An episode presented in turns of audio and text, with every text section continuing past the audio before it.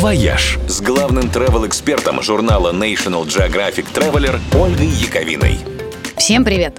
Нынешняя суббота – день комический, в том смысле, что двадцать второго августа отмечается День Республики Коми.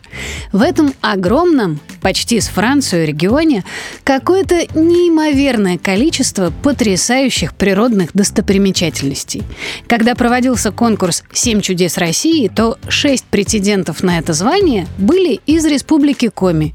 И один в итоге вошел в финальный список. Столбы выветривания на плато Маньпупунёр. Огромные каменные пальцы, торчащие из земли. Местные легенды считают их окаменевшими великанами.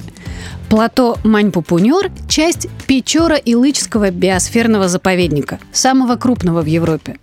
Здесь растут девственные леса, которые стали первым российским природным объектом в списке всемирного наследия ЮНЕСКО. Здесь водится восемьсот видов растений и триста видов животных.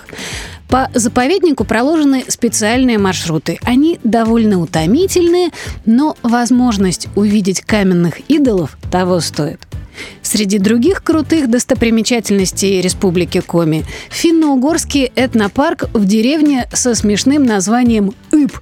Ага, теперь у вас есть козырь для игры в города. А в Ыб можно переночевать в чуме, покормить лося, покататься на оленьей упряжке и поиграть в смешной саамский футбол, в который полагается играть в длинных юбках.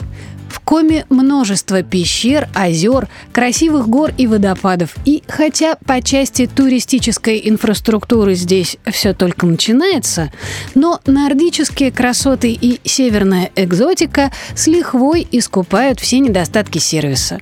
Так что в утверждении, что Коми – одно из лучших направлений для внутреннего туризма, нет ничего комического. Все серьезно. «Вояж». Радио семь на семи холмах.